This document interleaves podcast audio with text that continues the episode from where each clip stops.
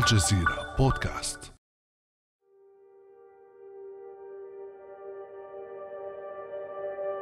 جلس نواب البرلمان الألماني البوندستاغ في مقاعدهم متأهبين يستمعون بحذر.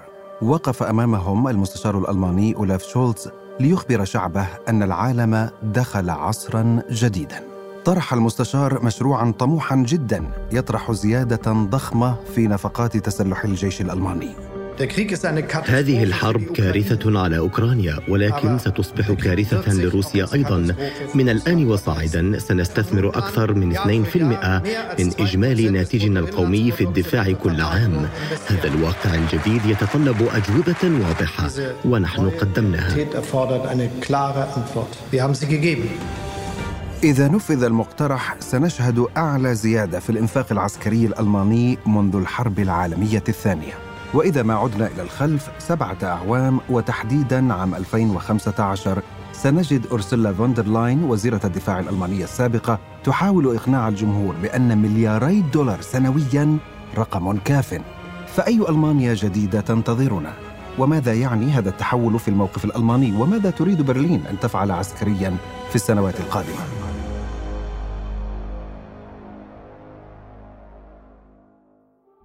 هذا بعد أمس.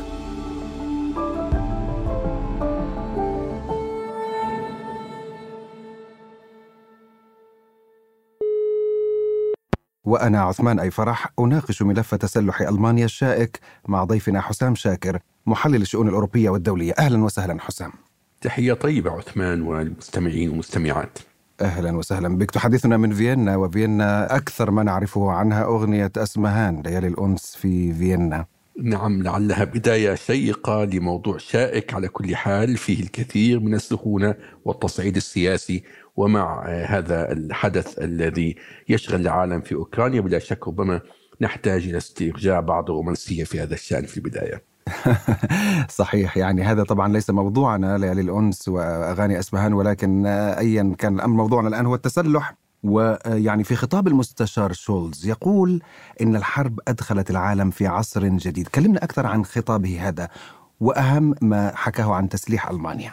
في واقع الحال هذا الخطاب وعموم المواقف الألمانية التي جاءت بعد غزو أوكرانيا تعبر في الأساس عن التحول في النظره الاستراتيجية الألمانية، هذا التحول المبني على صدمة الحدث، ألمانيا تلقت صدمة استراتيجية كبرى لأن رهانها على عدم وقوع حرب في أوروبا حرب كبيرة قد سقط. أيضا رهانها على استيعاب روسيا وهي الجار الشرقي المرتبط بشكل كبير بالأمن الاستراتيجي الأوروبي. رهانها على استيعاب روسيا وإدماجها بشكل أو بآخر. سقط أيضا ألمانيا هي شريك روسيا الأكبر في أوروبا. وغزو أوكرانيا والتلويح فوق هذا بالتهديد الاستراتيجي النووي.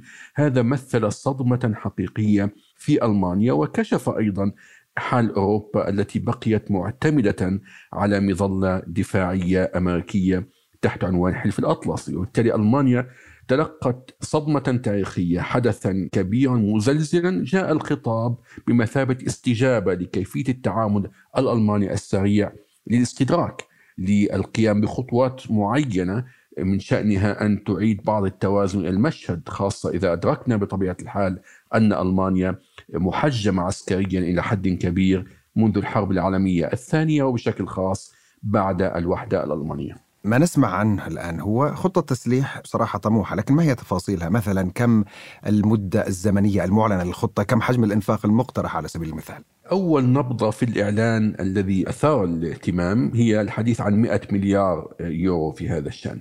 لكن في تنزيل هذه الأرقام على الأرض الحديث في ألمانيا في الأساس عن يعني بناء قدرات من جديد، توسيع هذه القدرات، ترميم بنية تحتية متداعية، الحديث مثلا أن منشآت التدريب الخاصة بالجيش الألماني قليلة ومتهالكة وتحتاج إلى عناية. كمثال هذا سيستنزف قسطا وفيرا من هذه الامكانات أيضا فيما يتعلق بتطوير صناعة السلاح بطبيعة الحال ألمانيا تحتاج أن يستعيد جيشها قدرات جيش طبيعي بحجم بلد مثل ألمانيا. نحن ندرك أن ألمانيا حتى الآن محجمة إلى حد كبير. قدراتها العسكرية بعد الوحدة الألمانية من حيث التعداد تقلصت إلى حوالي 55% تقريبا عما كان عليه الحال قبل الوحدة الألمانية بموجب تفاهمات الوحدة. مع الحلفاء الخارجيين. وبالتالي في الإطار العام ألمانيا تحتاج إلى ضخ أموال كبيرة للوصول إلى وضع يبدو طبيعيا في السياق الأوروبي إذا نظرنا مثلا إلى فرنسا المجاورة إلى بريطانيا أيضا إذا نظرنا بطبيعة الحال أيضا إلى التهديدات الشرقية التي تمثلها روسيا. بالتالي ألمانيا تريد هنا أن تصعد إلى السطح مجددا ولكنها تفعل بشكل هادئ رغم هذه الميزانية الكبيرة التي يعلن عنها. يعني هل يمكن أن نقول أن هذه كانت فرصة بالنسبة لألمانيا كانت تنتظرها أيضا؟ جاءتهم فرصة مرة أخرى ليتسلحوا وهو كان أمرا مرفوضا تماما بعد الحرب العالمية الثانية. وما يجري حتى الآن يعبر عن صدمة في ألمانيا صدمة من التهديدات الروسية ومن شبح الحرب أجواء الحرب العالمية الثانية عادت إلى أوروبا. هذا مسألة ما كان منتظرا في الوعي الجمعي الأوروبي عموما والألماني خصوصا أن تعود من جديد القصف قصف المدن واستخدام الأسلحة الثقيلة وعودة التهديدات النووية. هذه مسألة لم تكن بالحسبان ربما حسب الناس أن الحرب الباردة انتهت وانتهت التهديدات الاستراتيجية. حدث أوكرانيا هو بمثابة إشعار يقظة في ألمانيا بأن زمن الوهم بأن الأمور قد استتبت إلى غير رجعة. قد انقضت وبالتالي ثمة إفاقة من ثلاثة عقود من الوهم إلى حد كبير كما يصفها بعض المحللين في ألمانيا. في المقابل هذه فرصة للأصوات والقوى الداعية في الداخل الألماني لإستعادة مكانة عسكرية لائقة بها. بطبيعة الحال التهديد العسكري الخارجي والفرصه المثلى من أجل إحداث تحول تاريخي في ألمانيا ولكنه يبقى تحولا حرجا. ألمانيا مكبلة دستوريا في مجال العسكرة وأيضا مكبلة بالتزامات التعداد الخاص بجيشها وحتى في البنية الهيكلية للجيش وتبعيته للحكومة وأنظمته توجد خصوصية ألمانية فائقة تجعلنا نتحدث عن جيش طبيعي ونتحدث نتحدث عن قوات مقلصة قوات عليها إشراف مدني متعدد المستويات حكوميا وبرلمانيا نحن نتحدث بالتالي عن خصوصية عسكرية ألمانية. الآن ربما تستفيد ألمانيا من الحدث الأوكراني الصادم بطبيعته في التحرر من بعض التزاماتها ولكن الالتزامات ستبقى قائمة. العقدة الألمانية التاريخية حاضرة وفي المقابل أيضا الالتزامات آه، التي تفرضها بعض المواثيق وبعض الترتيبات الداخلية والخارجية ما زالت قائمة. والحرص الألماني على عدم الانخراط بحرب خارجية أيضا سيبقى قائما. وبصراحة في نفس الوقت يعني أمر ملفت أنه تضطر ألمانيا أو تتحدث عن إنفاق 75 مليار دولار. هذا رقم مهول. أكيد أنه كان ممكن ينفقوه في أمور أخرى. يعني كيف يمكن أن يتأثروا بإنفاق كبير من هذا الحجم؟ نظريا يمكن أن نقول بأنها ستؤثر سلبا على المواطنين وجيوبهم على دافعي الضرائب، ولكن الخبرة مع المجمع الصناعي العسكري في أمريكا تجعلنا نقول بأن الإنفاق العسكري في طبيعة الحال هو حالة تشغيلية، لأنه هذا سينفق داخليا حيعطي وظائف، حيعطي تحريكا لعجلة الاقتصاد في الوجهة العسكرية، وبالتالي هو استثمار في الداخل الألماني بالأساس. سيضغط بكل تأكيد على ميزانيات أخرى خاصة بعد الإنفاق الكبير الاجتماعي والاقتصادي في مرحله كورونا ولكن الاقتصاد الألماني يستطيع أن يستوعب هذا الإنفاق الكبير وربما يمكن أن يتضرر بشكل أكبر من التضخم أو من فاتورة الطاقة المترتبة على الحرب الأوكرانية أكثر من هذا الإنفاق العسكري. نعم يعني هو في قلق اقتصادي في العالم كله مستويات تضخم غير مسبوقة في أكثر من بلد يعني على سبيل المثال أمريكا وبريطانيا في تحديات ما في شك للجميع أنا ما أريد أن أسألك عنه أيضا هو أنه هذا الخطاب خطاب المستشار شولز كان في فبراير في شباط من هذا العام هل اتضح الآن في أي المجالات سيتركز التسليح في ألمانيا؟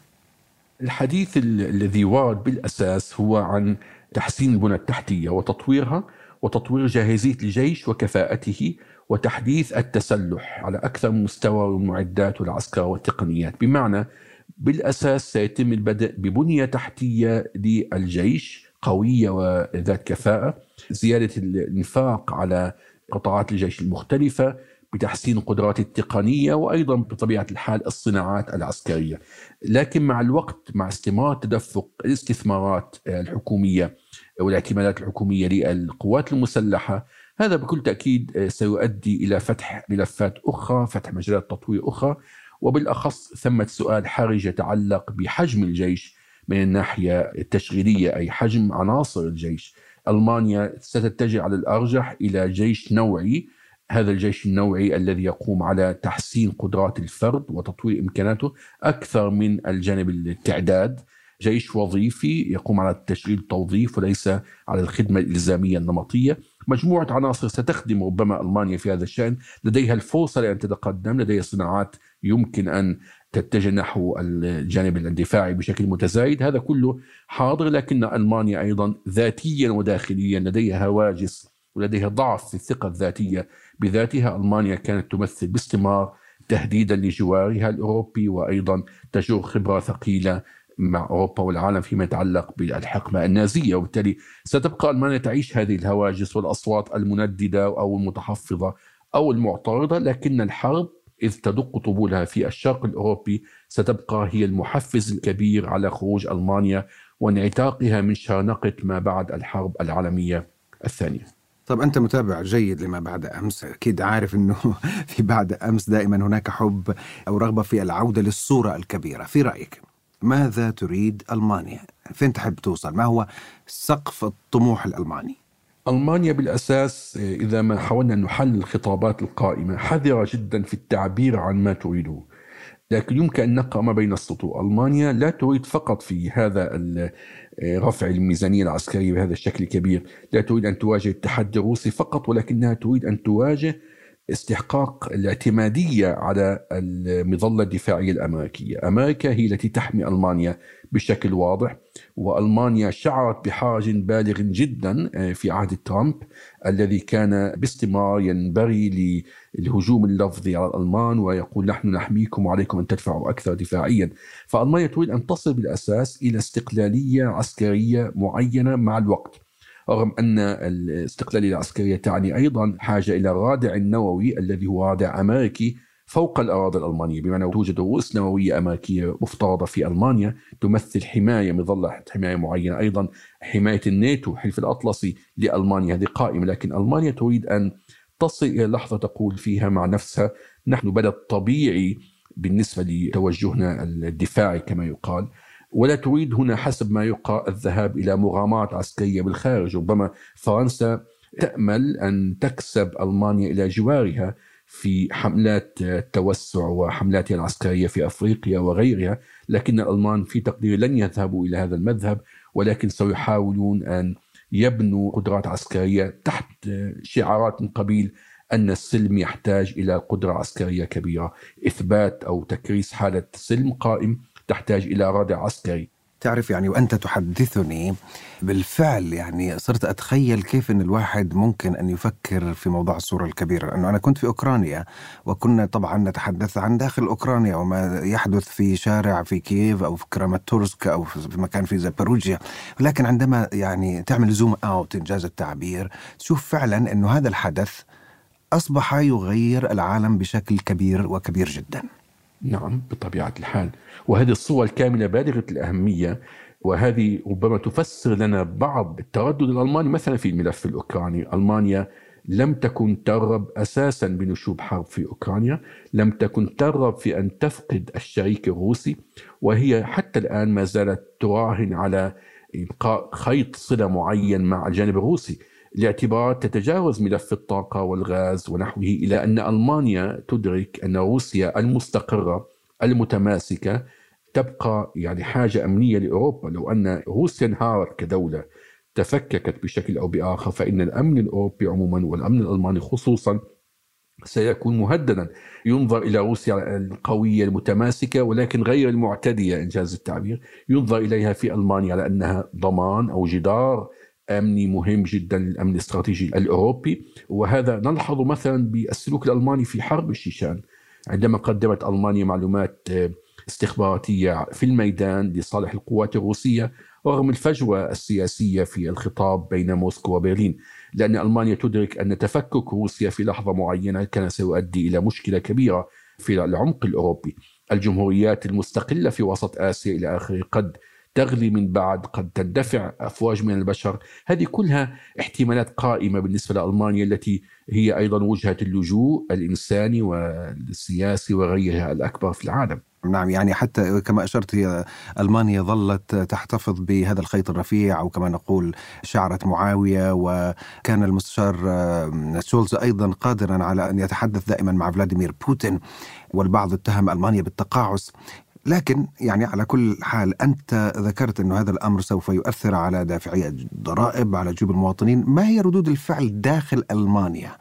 هل يمكن لهذه الخطة أن تمر خاصة مع معارضة بعض القوميين احتمالية معارضة أعضاء من حزب الخضر على سبيل المثال الاتجاه العام هو لأن تمر هذه الخطة بشكل أو بآخر لأن الشعوب التهديد قائم وبالتالي عندما يكون ثمة خوف في الشارع أو قلق معين فإن هذا سيؤدي إلى تمرير أي خطة وبالتالي لا أتصور أن تتعرقل الأمور من في الإطار العام ربما في بعض التفاصيل قد تكون ثمة نقاشات وتجاذبات. لكن القلق الألماني حاليا الأكبر هو بالأساس من تضخم من الفتوى المعيشة المتصاعدة من الغلاء الكبير. وهذا الذي يشغل الناس ويتقدم حتى على الحالة الأوكرانية على أخبار الميدان الأوكراني تتراجع في أوروبا عموما لصالح الضغوط الاقتصادية لصالح أيضا وهذه نقطة مهمة في تقديري لصالح الوعي بالثمن العكسي للعقوبات الأوروبية المفروضة على الجانب الروسي بدافع أمريكا طبعا بطبيعة الحال. وبالتالي ثمه مواجعات في أوروبا في العمق الأوروبي لفتوة الحرب في أوكرانيا لفتوة العقوبات وهذا قد يمثل ضاغطا كبيرا على صانع السياسة. هذا بالنسبة للداخل لكن ماذا عن باقي أوروبا؟ يعني عقدة الخوف التاريخية من تسلح ألمانيا معروفة. مثلا كيف ترى العواصم الأوروبية هذه الخطة؟ مثل لندن أو باريس اللي هم كانوا في الحرب العالمية الثانية في المعسكر الآخر لألمانيا. نعم صحيح. وربما أكثر المخاوف المتوقعة في مثل هذه الحالة يمكن أن تكون من جانب فرنسا المجاورة بحروبها التي مضت مع ألمانيا. وفي المقابل وبالأخص من جانب الجيران الشرقيين وتحديدا من بولندا التي أيضا تجر عبئا تاريخيا ثقيلا ذاكرة أليمة مع الألمان. في الحالتين نجد أن بولندا رحبت ابتداء بمثل هذه الخطوة تعتبر بالأساس بشكل مسبق أن ألمانيا التي لديها تسلح جيد هي ضمان مهم للأمن الدفاعي الأوروبي عموما. هذا هو الموقف العام في بولندا في وارسو التي هي أيضا من مقربي أمريكا التي هي أيضا من عناوين الناتو الأساسية في أوروبا والتي تلعب اليوم دورا كبيرا أو تطلع بدور كبير في التطورات العسكرية في أوروبا في ظل الحرب الأوكرانية. في الجانب المقابل نجد أن فرنسا ترحب بهذا الأمر بشكل واضح وعلني وأيضا تعتبر أن زيادة ميزانية التسلح الألمانية تعني بوضوح دعما للقدرات العسكرية الأوروبية من جانب الحلف الأطلسي والأمن الإقليمي الأوروبي بشكل عام هنا لابد أن نستحضر المطالب التقليدية التي كانت تواجهها ألمانيا بزيادة نسبة الإنفاق العسكري بحيث تصل إلى 2% من الميزانية العامة الألمانية. كانت هي لا تتجاوز في أفضل حالاتها 1.2% في الميزانية العامة وكانت مطالب كبيرة تدعوها إلى زيادة هذا الإنفاق وأعلنت ألمانيا أنها ستتوجه في هذا بشكل مرحلي خلال عهد ميركل. ولكن المطالب كانت تشتد في عهد ترامب أنه ضرورة الإنفاق ضرورة الإسراع في الأمر. جاءت هذه الاستجابة عمليا لتحقق هذا على طبق من ذهب وبشكل فوري وسريع جدا بحيث ألمانيا تزيد إنفاقها. هذا الإنفاق يعني الكثير بالنسبة لقدرات حلف شمال الأطلسي وبالتالي الدول الأطلسية عموما هي مستفيدة كما يفترض بشكل مبدئي من زيادة الإنفاق الألماني. بمعنى ألمانيا قوية عسكريا لديها إنفاق كبير تعني بوضوح أنها دعم كبير للناتو وجاهزية أكبر طبعا لإمداد حلف الأطلسي بقوة تدخل سريع حسب الخطط المعلن عنها مؤخرا بتوسيع قوات التدخل السريع للحلف. بالتالي هذا دعم ضمني لحلف الأطلسي كما يفترض والمخاوف التاريخية يقع تجاوزها تحت وطأة الهاجس الروسي المتصاعد في الشرق. نعم يعني أنت ذكرت أن هناك ذاكرة أليمة لبولندا طبعا ليست الجارة الشرقية ليست بولندا فقط طبعا الجميع لديه ذاكرة أليمة للغاية في هذه الحرب. ملايين الناس ماتوا وشيء مذهل ما تشاهده في المتاحف عن هذه الحرب العالمية الثانية. الآن ذاكرة أليمة أخرى مع الجارة الشرقية الأكبر روسيا. الجارة الشرقية لألمانيا وحليفها الأمريكي ماذا يعني تسلح ألمانيا بالنسبة لهاتين الدولتين بالتحديد؟ بالنسبة لروسيا طبعا روسيا تقرأ جيدا ما يجري وتدرك أن ألمانيا تحاول أن تستفيد من اللحظة التاريخية في الانعتاق من الحالة التي كانت عليها حالة التقييد وفي المقابل في نهاية المطاف القدرات الألمانية لا ترقى لقدرات الجيش الروسي من حيث القدرات الجراره هنا ب... لكن في المقابل ألمانيا دولة أطلسية ليست عرضه كما يتوقع لتهديد روسي بمعنى أن مواجهة روسيا وتدخل روسيا نحو أي دولة أطلسية أمر مستبعد للغاية لأنه يعني ببساطة حربا عالمية جديدة. وإذا كانت هذه الدولة ألمانيا فالأمر مستبعد كبيرا، لكن ضمن التوازنات العامة الاستراتيجية تدرك روسيا اليوم أن تحركها في أوكرانيا الذي حاول أن يعيد رسم توازنات القوى على المستوى الجيوسياسي هذا أدى إلى ارتدادات عكسية في بعض المستويات.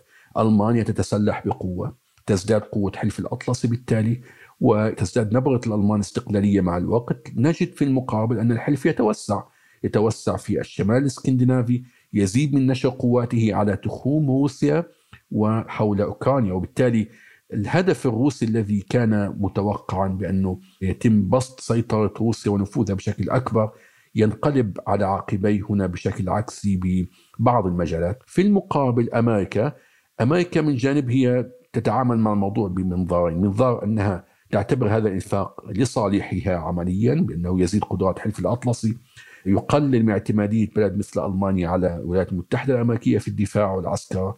ولكن في المقابل هذه الاستقلالية العسكرية الألمانية تعني أن ألمانيا تحسن شروطها في الحوار مع واشنطن. هذا يأتي متزامنا مع تطور آخر أن أمريكا تعود عسكريا إلى العمق الأوروبي من جديد بكثافة. وبالتالي ضمن حسابات أمريكا ألمانيا هنا تصعد عسكريا في وقت أوروبا تشهد زيادة في النفوذ الأمريكي بشكل كبير. هنا قد نجد بعض اشتباك المصالح. نحن نذكر بشكل جيد أن الامريكيين نقلوا بعض قواتهم من الأراضي الألمانية نحو آه، دول شرق أوروبا مثل بولندا وبلغاريا ورومانيا آه، وبالآلاف. وكان هذا قد عد آه، يعني نوعا من النفور أو التنافر النسبي غير المعلن بين برلين وواشنطن في المجال العسكري. في تقديري أن بين ألمانيا وأمريكا حسابات معقدة جدا لكنها لا تخلو من حساسية أيضا في ملف التسلح رغم مكاسبه الإجمالية بالنسبة للآصية الأطلسية بشكل عام. ألمانيا ليست مثل أي بلد أوروبي آخر. لنستمع معا للسياسي الأمريكي المخضرم هنري كيسنجر وهو يحكي عنها. كان لألمانيا تاريخ مختلف هي آخر دولة أوروبية كبيرة وحدت. ويمكنني القول أنها لم تحظى بفترة هدوء حقيقي إلا بعد انتهاء الحرب العالمية الثانية. في عهد الإمبراطورية شعرت ألمانيا أنها محاصرة. في الجمهورية. شعرت أنها استغلت ومع هتلر شعرت بإمكانية أن تطمح للهيمنة. وفقط بعد نظام ما بعد الحرب شعرت أنها يمكنها العمل بوضوح لتكون جزءا من النظام الدولي. استمعنا إلى ما قاله هنري كيسنجر وهو كان وزير الخارجية في عهد جيرالد فورد وريتشارد نيكسون وبالمناسبة من عائلة هربت من ألمانيا النازية. هذا ما قاله هذا من تاريخ ألمانيا. والسؤال اليوم ما هي ملامح أو مؤشرات التموقع الجديد الممكن لألمانيا في السياسة العالمية؟ طبعا ألمانيا هي بالأساس رافعة اقتصادية بالنسبة لأوروبا. ووجهة اقتصادية بالأساس على مستوى العالم بالإضافة لمكانتها العلمية ورمزيتها كبلد متقدم تقنيا وحقق معارف بأعجوبة اقتصادية ونحو هذا. هذا بالنسبة لألمانيا لكن في الإطار العام ألمانيا إذ تحاول أن تخطو إلى الأمام عسكريا فإنها تجر في الوقت ذاته أعباء الضمور الأوروبي يعني فرص ألمانيا للتقدم في التوازنات الدولية تبدو ضعيفة هي صحيح أنها تزيد إنفاق العسكري لكنها لم تفعل إلا بعد أن أدركت هشاشة موقفها الاستراتيجي. من جانب أوروبا فقدت الوحدة الأوروبية فقدت بريطانيا مثلا التي أبحرت بعيدا عن أوروبا القارية نحو أمريكا ودخلت في تحالف ثلاثي تحالف أوكوس آه، الذي يجمع أيضا آه، أستراليا آه، وتتصرف بريطانيا على أنها أكثر أمريكية من أي وقت مضى. الآصل الأنجلو ساكسونية ترتفع بهذا المستوى ارتفعت مؤخرا. فرنسا لديها حساباتها لديها نهجها مستقل في هذا الشأن في التدخلات العسكرية الرشيقة حول العالم. ولكن ألمانيا بقيت تقريبا تبحث عن ذاتها وما زالت تبحث عن ذاتها. لكنها ستبقى محافظة على الأرجح على انطوائها الداخلي العسكري و ستكدس القوة العسكرية باتجاه الردع الدفاعي بالأساس وتقديم بعض الخدمات اللوجستية في لحظات الحقيقة الحرب كما يجري الآن بشكل أو بآخر في ظلال الحرب الأوكرانية. لكن إذا أدركنا اليوم اتجاه صراع الأقطاب في عالمنا القطب الأوروبي عموما تراجع إذا كان ثمة قطب أوروبي من قبل. واضمحل وألمانيا ضمن هذا الحدث. نجد أن الحديث يدور عن روسيا والصين وأمريكا. بالأساس أوروبا تراجعت إلى حد كبير. وإضافة إلى هذا عملية الوحدة الأوروبية كانت قد شهدت تعثرا معينا. وبالتالي وجود ألمانيا رافعة للوحدة الأوروبية كعنصر قوة لم يعد له أثر كبير وعندما توحدت أوروبا بشكل رشيق جدا في اتخاذ قرارات العقوبات بحزمها الست على روسيا في الشهور الماضية وجدنا أن هذا ما كان ليحدث سوى وجود إرادة أمريكية خلف هذا التحول حرك دول وسط أوروبا وشرقها بالأساس المرتبطة بشكل وثيق بواشنطن أكثر من ارتباطها في بروكسل أي مشروع الوحدة الأوروبية. حسام شاكر محلل الشؤون الأوروبية والدولية قربتنا من الصورة كثيرا بشرحك الوافي وسعدت جدا بالحديث إليك. شكرا جزيلا لك. مع التحية والتقدير عزيزنا أستاذ عثمان وللمستمعين والمستمعات. كان هذا بعد أمس.